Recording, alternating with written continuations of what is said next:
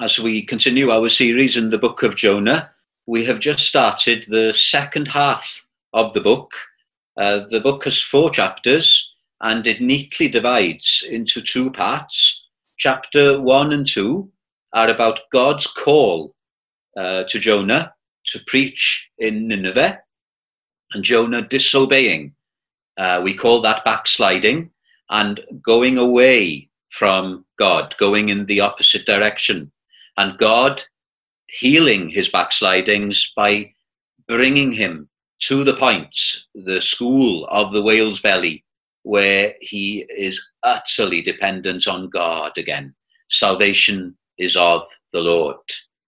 And then chapters three and four, the second half, God's call comes again to Jonah. That's what we looked at last time.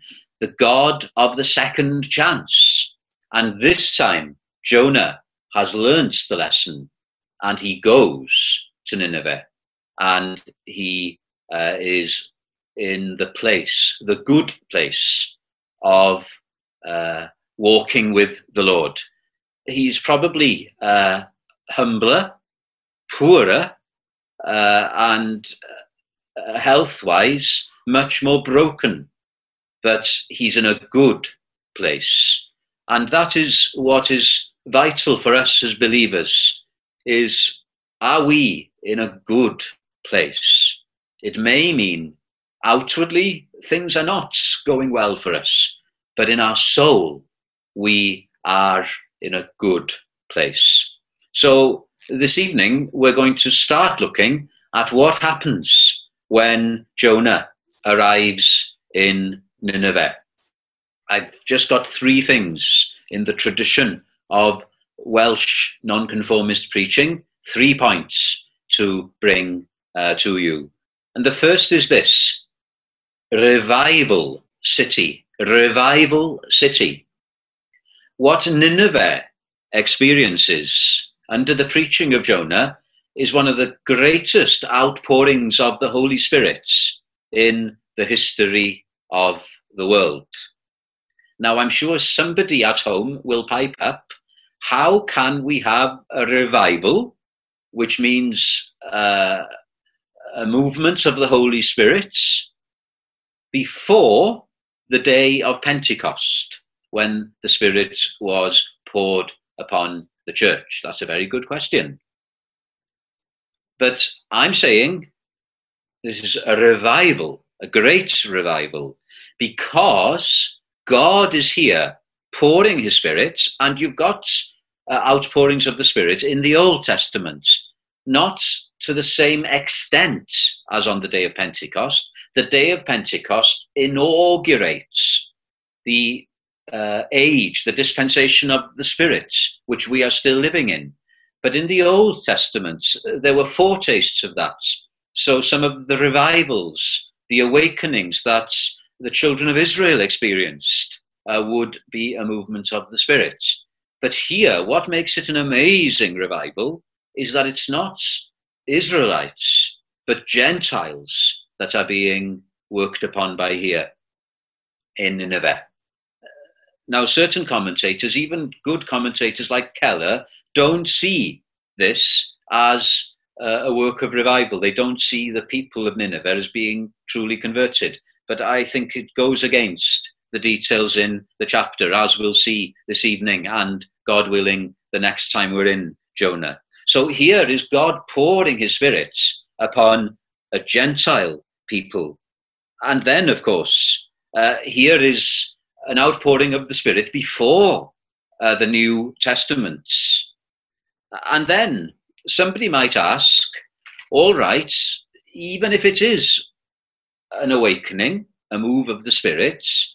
why very soon after, a generation or so after, did the people of Nineveh, the Assyrians, why did they turn against the children of Israel and attacked them? If it's a work of the Spirit, why didn't it last?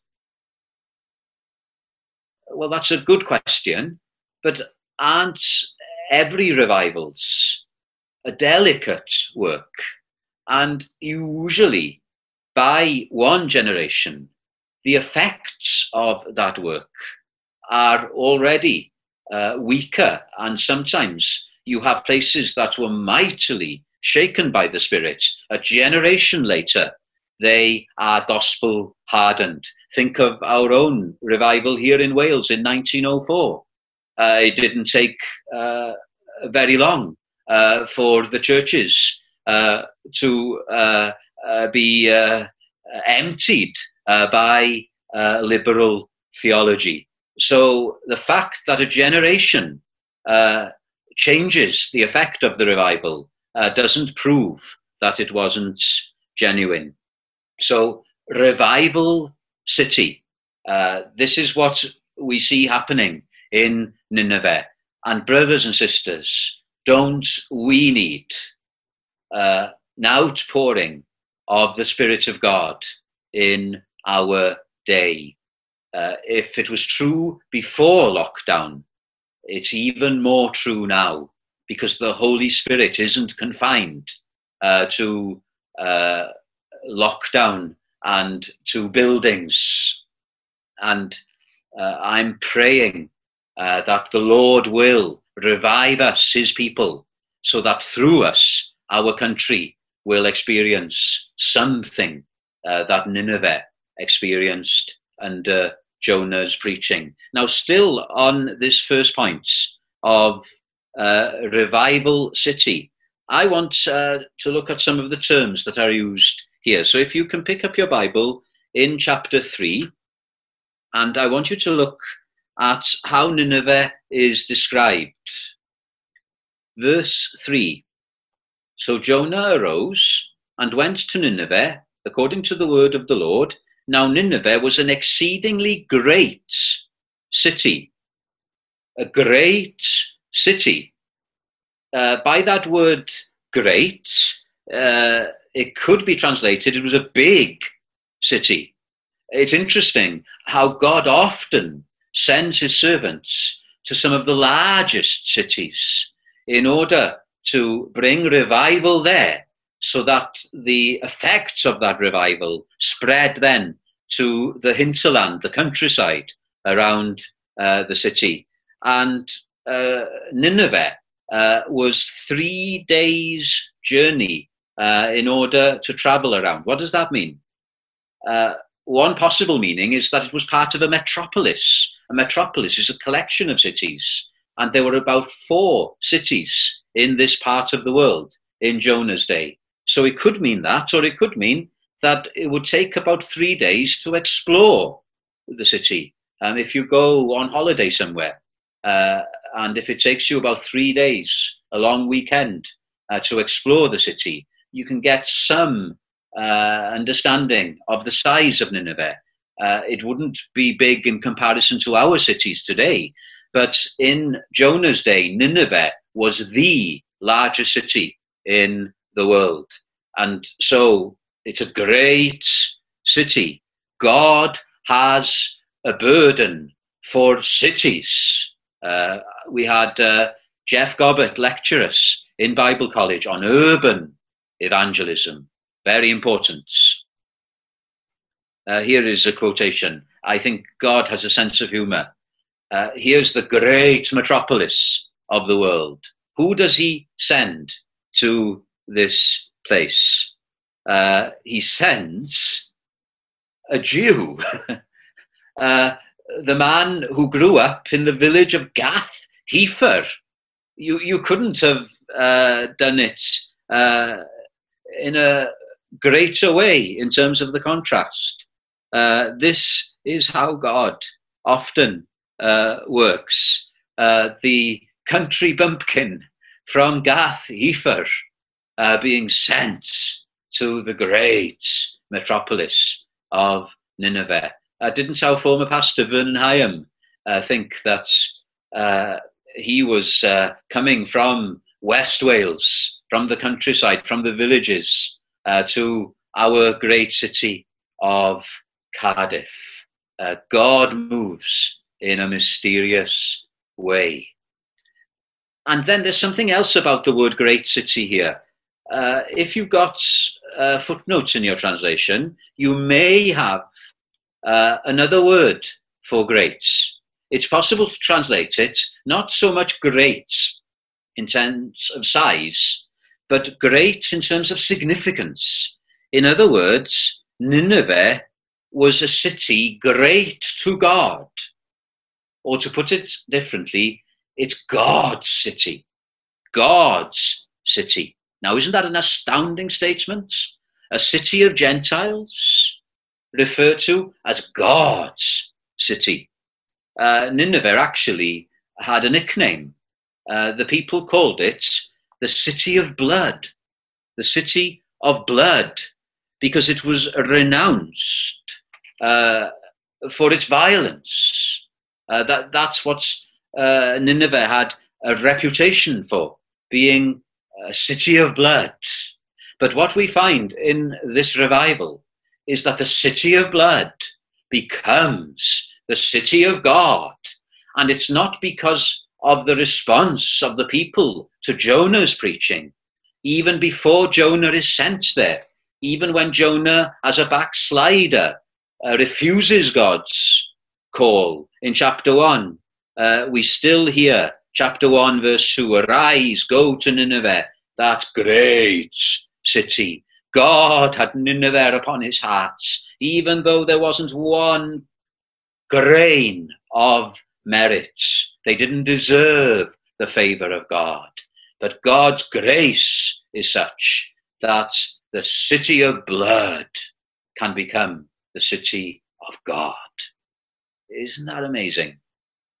I've often referred to Wesley uh, going to preach in Newcastle. In the 18th century, Newcastle was like Nineveh, renowned for its wickedness. And people, religious people, would say to Wesley, Why do you want to go and preach there? It's, it's a wicked city. And Wesley would answer, Well, that's why. That's why. Uh, the Apostle Paul, he went to Corinth. Uh, he found himself there and he was imprisoned there. And Corinth had a reputation uh, in Paul's day. To be a Corinthian meant that you lived a loose lifestyle, an immoral lifestyle. But what did God say to Paul? Do you know what he said when Paul was in prison in Corinth? I have much people in this city, a great city to God, God's city. I could give you another example, Anglesey. Uh, a lot of the 18th century revivals didn't go to Anglesey. It was bypassed. It was known as the Dark Isle. And then God sent his Jonahs there. I'm thinking of John Elias and Christmas Evans. And in the 19th century, there was so much uh, re- revival upon Anglesey that it was said by the end of the 19th century that if you put a roof over Anglesey, it would be one big chapel the dark isle becoming the island of God. Uh, here's a quote from uh, Bull. It's Geoffrey Bull, as some of you uh, illuminated me uh, after the sermon last Sunday. Uh, I think this is speaking of Paul, his Lord who sent him to that den, Corinth, told him quite plainly, I have much people in this city. Search, says Bull, and Bull was a missionary uh, and he was persecuted. Such is the marvel of God's mercy. He sees the sinner as the saint to be, and in the foulest heathen race claims an inheritance for Christ. In the purpose of God, the city of blood would be a city of God, where sin abounds, grace superabounds. Revival city, Nineveh, Corinth, Cardiff, where you are living. Don't we tend to get into a ghetto mentality? We have our holy huddles and we're afraid of taking the gospel out. My friends, desperate times are often God's times. Who knows whether the city, the town, the village that you are living in will become a place where God is about to pour his Holy Spirit upon his people, and through that to affect the whole community. Revival city. And then revival message. Don't you want another outpouring of the Spirit? It's been over a century since we last experienced a mighty revival in Wales. There was a move of the Spirit in the 1950s. Uh, that's what brought about the evangelical movement of Wales.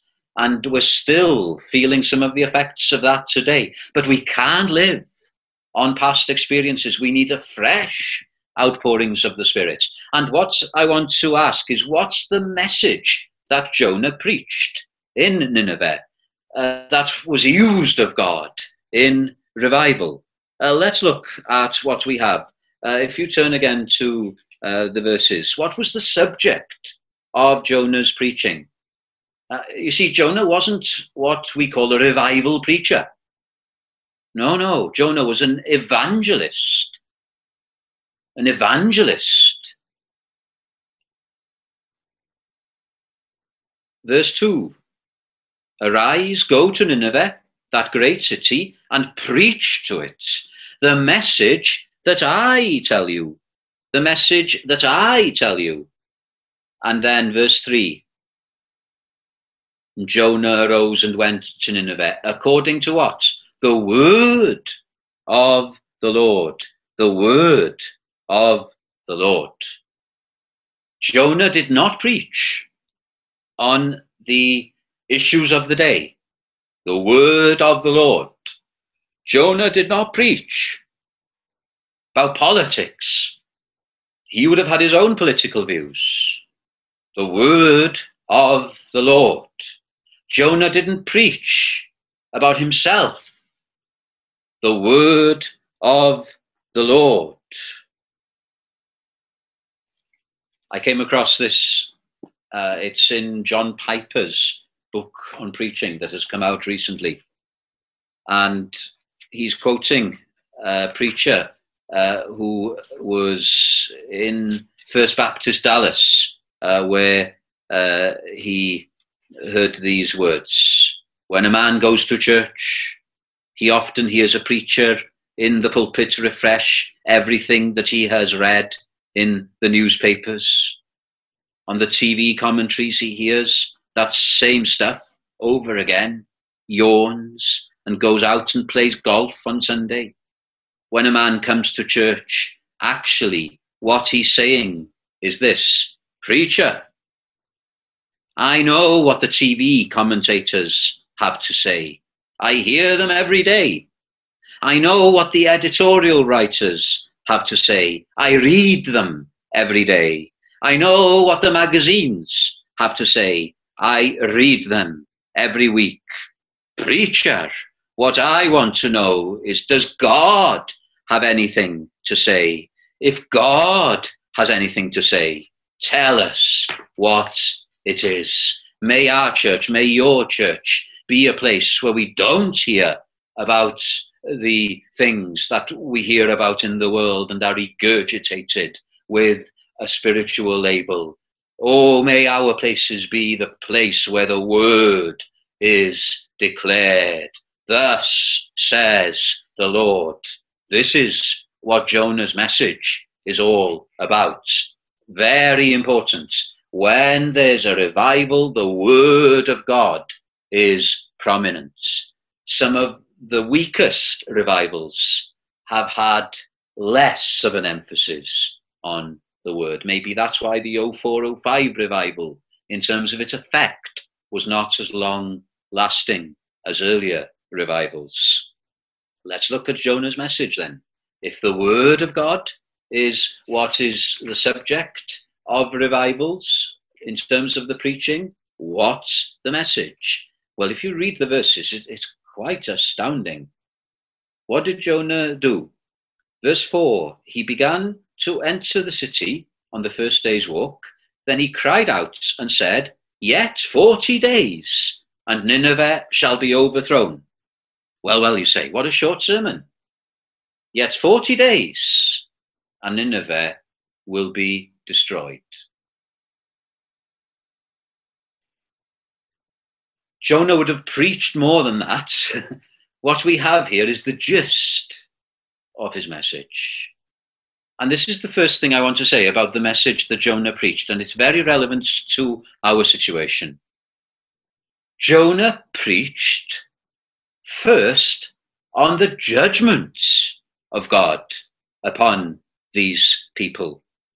Uh, another word for revival, and they use this of the revivals in North America during the 18th and 19th century, is awakening. Awakening.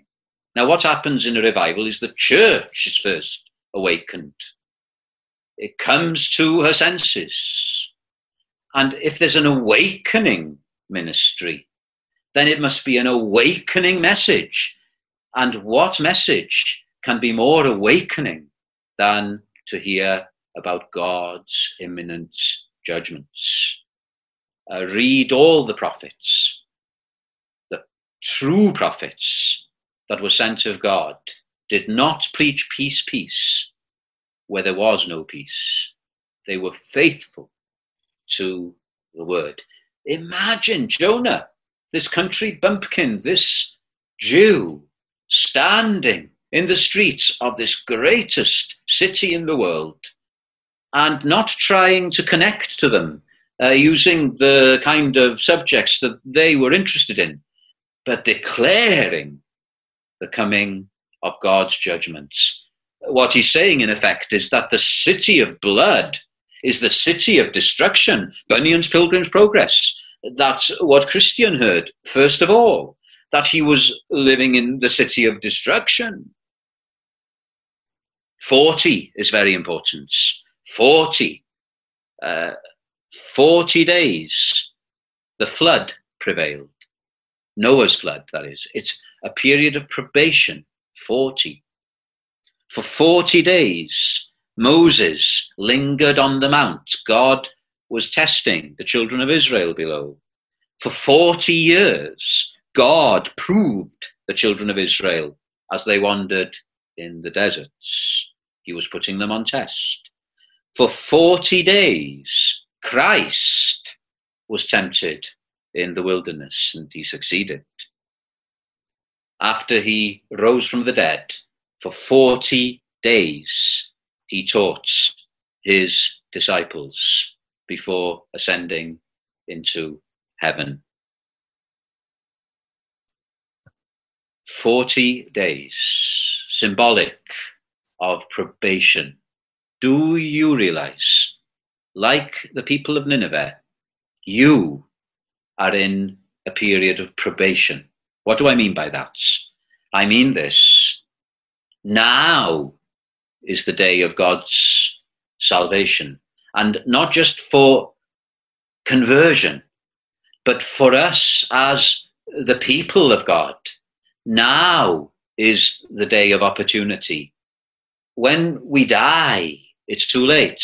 Man is appointed once to die and after that the judgment. There's no more opportunity. There's no more chances then.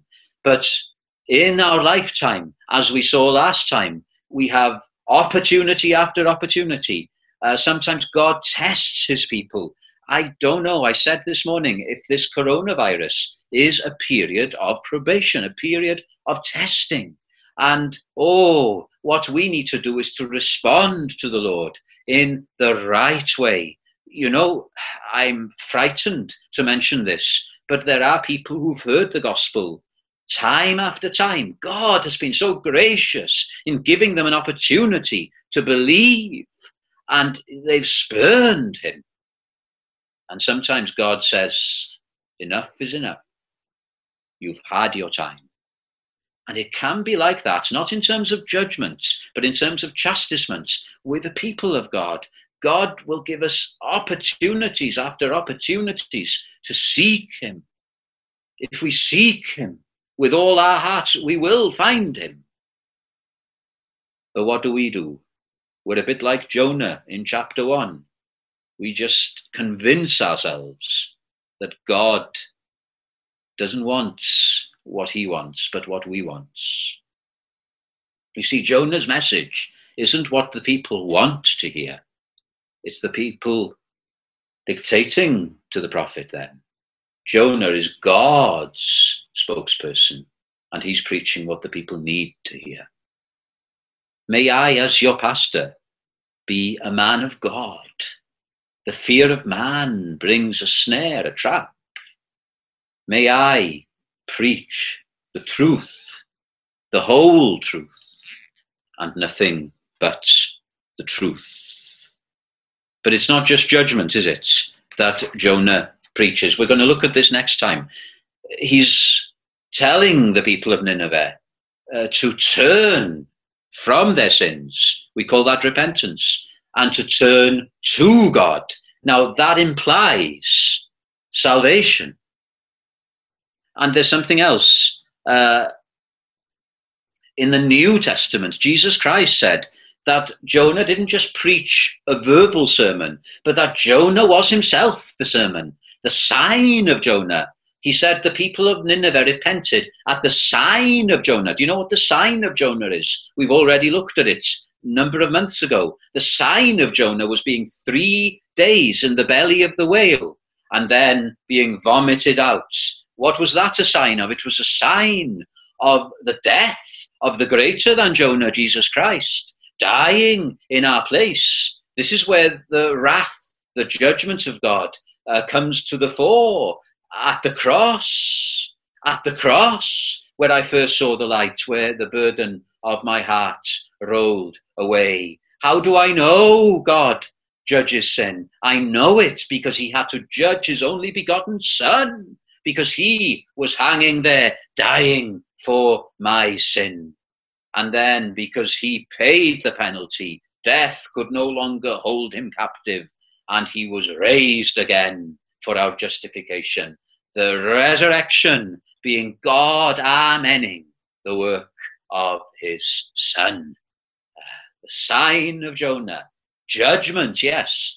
Boanerges, the son of thunder, but preaching that is only judgments is not enough. There's got to be evangelius, the gospel, the good news of salvation from judgments because of what Jesus Christ has done. Interesting, isn't it? Jonah didn't preach on revival. Read about some of the greatest revivals the world has experienced you never read about men preaching on revival. In a sense, they're not even preaching on the Holy Spirit. They're lifting Christ up, Christ crucified, especially. And the Spirit is just using that. Their preaching is so plain. Uh, there was a little move of the Spirit in uh, Llansamlet, the church where Brian Hyam was pastor, in the 1980s. And a number of people were converted at that time. One of them is a pastor, a retired pastor by now. And I talked to him once about that period. And he said, That's interesting. I was just listening to some of the tapes of the sermons, and I couldn't understand why there was so much blessing because the sermons were so plain. There was nothing special to them. Well, that's it. Plain preaching of Christ and Him crucified. In the 1904 05 revival, when it came to Ammanford, there was a man, a great preacher, Nantlais, uh, in Bethany, Ammanford, uh, the Methodist chapel, the Calvinistic Methodists.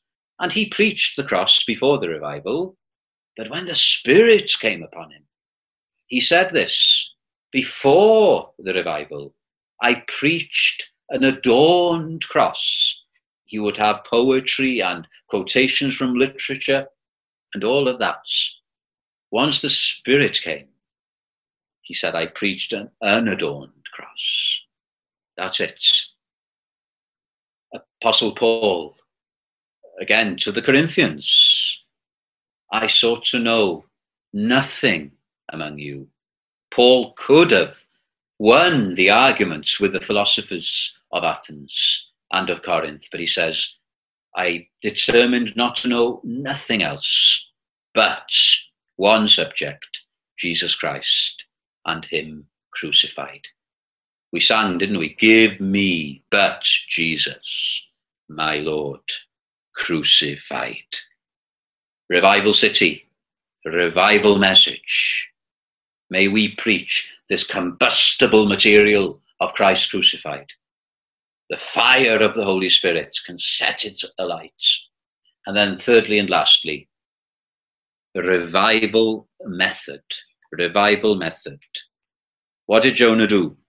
Look at the word again, chapter 3. So Jonah arose, verse 3, and went to Nineveh according to the word of the Lord. Now, Nineveh was an exceedingly great city, a three day journey in extent. What did Jonah do? Did he spend time exploring the city, trying to understand the culture, maybe meeting with some of the powerful people, uh, identifying key people uh, that would be uh, of use uh, in spreading the gospel? We don't hear anything of the sorts. We're told on the first day, on the first day, it was as if he couldn't wait. On the first day, he cried out and said the message that we have just explained. What do you see here? Well, the foolishness of preaching, I want to say first. The foolishness of it.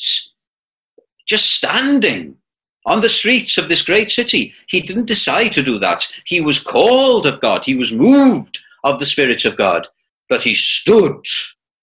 He stood and he became a fool for Christ's sake. That's what Paul said. We must become fools for Christ's sake.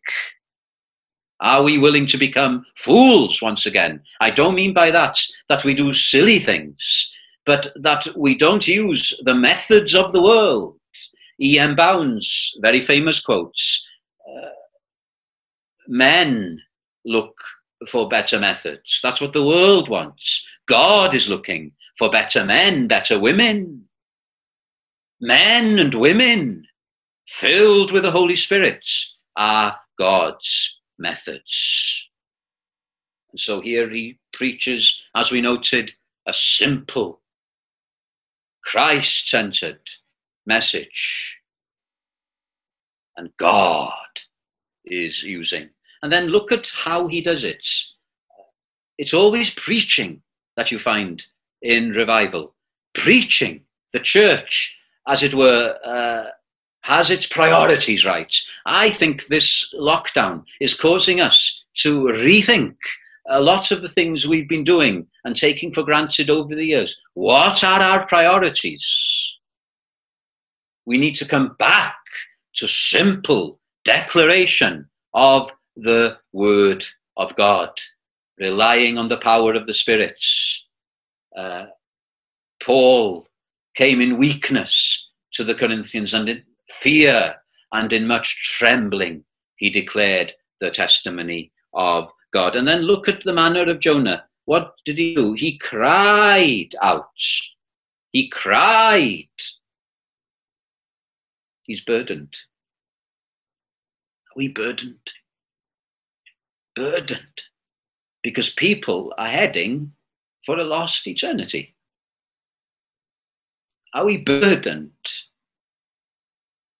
for loved ones? Are we burdened for the state of the church? Jeremiah, the weeping prophets, said, Oh, that my face or my head were waters. That's how much he wept for the states of the church. I discovered this uh, quotation by the great George Whitefield, who was one of the greatest preachers. He experienced many revivals and he was an evangelist. And this is what he said, referring to the previous century. Uh, people would tell Whitefield off, Why do you get so animated in your preaching? Why, why do you bawl? Why do you shout? And he says, I'll tell you a story. The Archbishop of Canterbury in the year 1675 was uh, acquainted with a Mr. Betterton, an actor.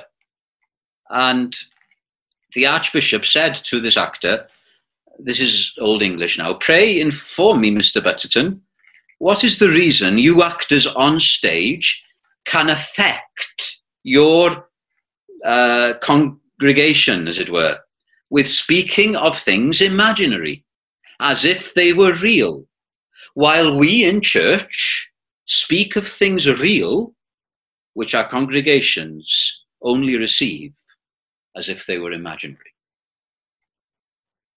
Why, my lord, says Betterton, the reason is very simple.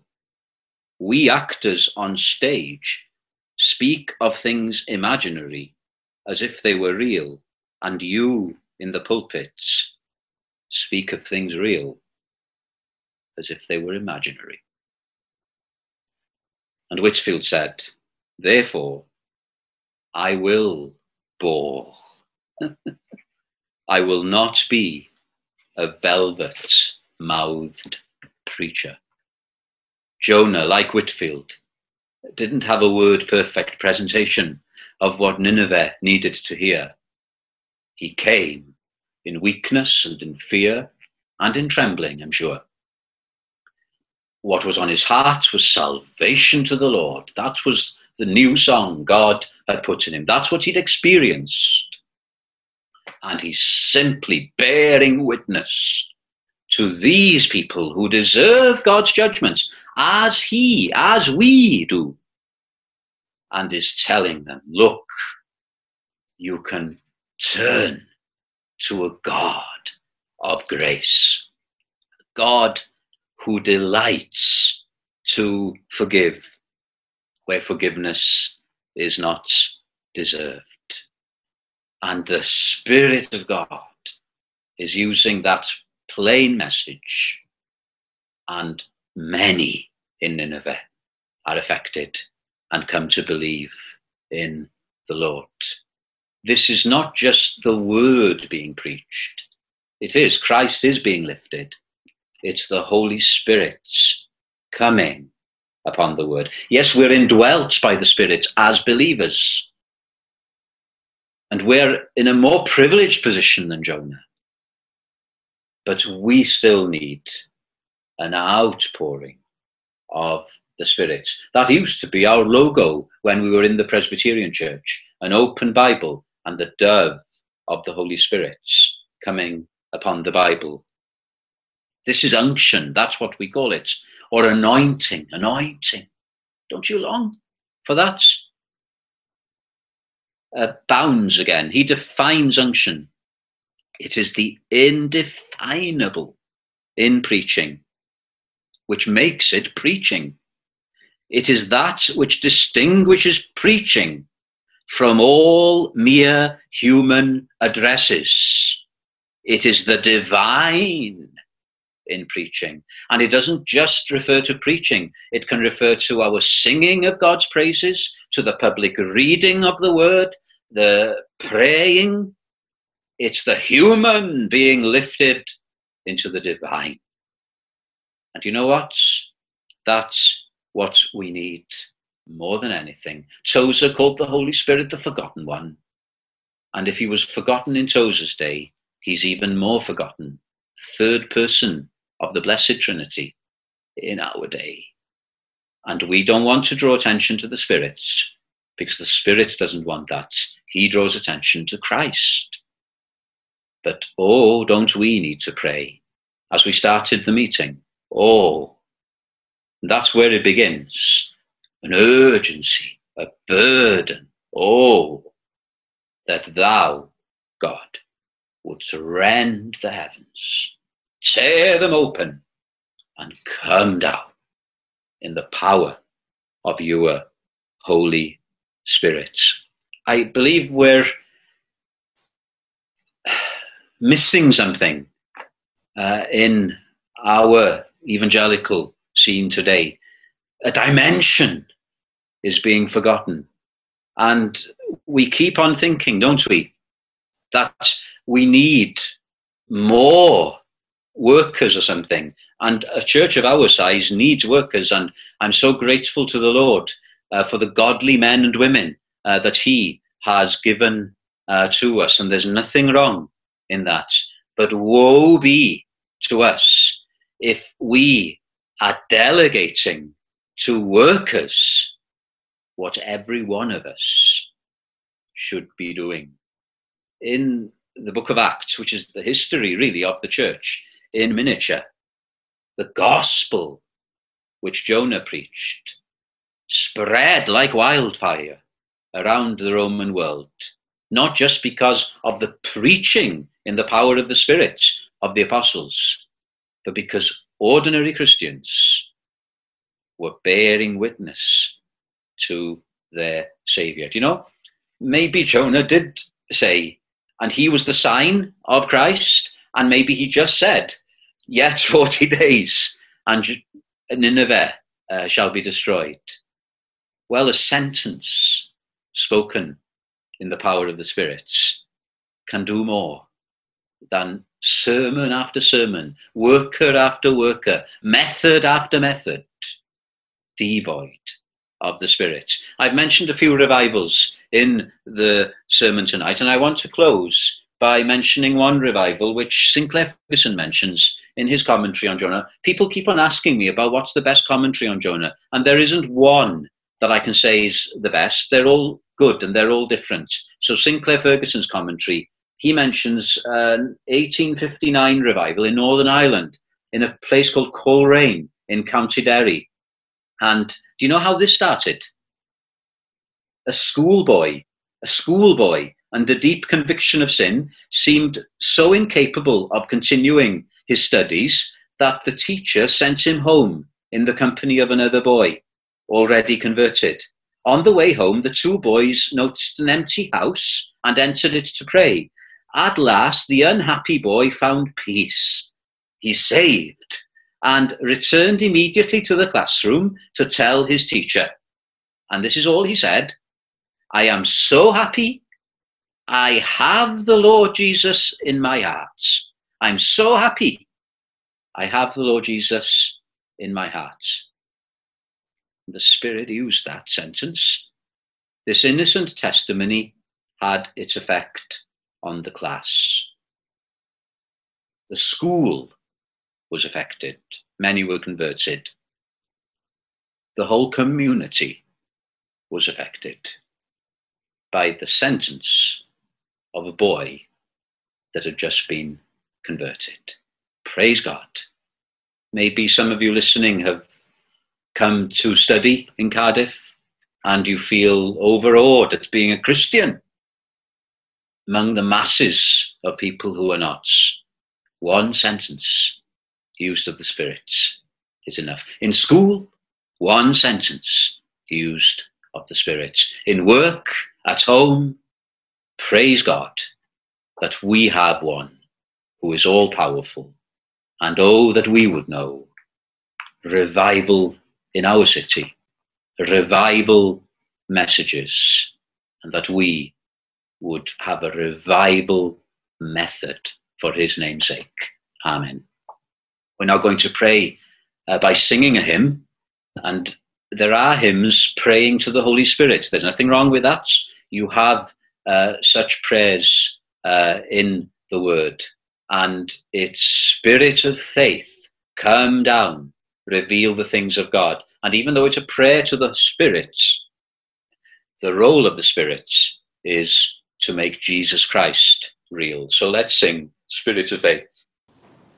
Música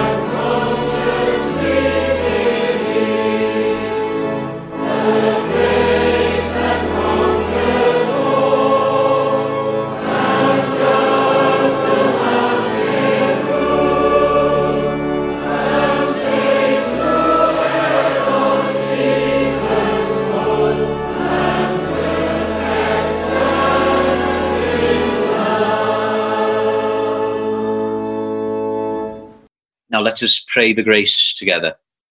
The grace of our Lord Jesus Christ and the love of God and the fellowship of the Holy Spirit be with us all now and forever. Amen.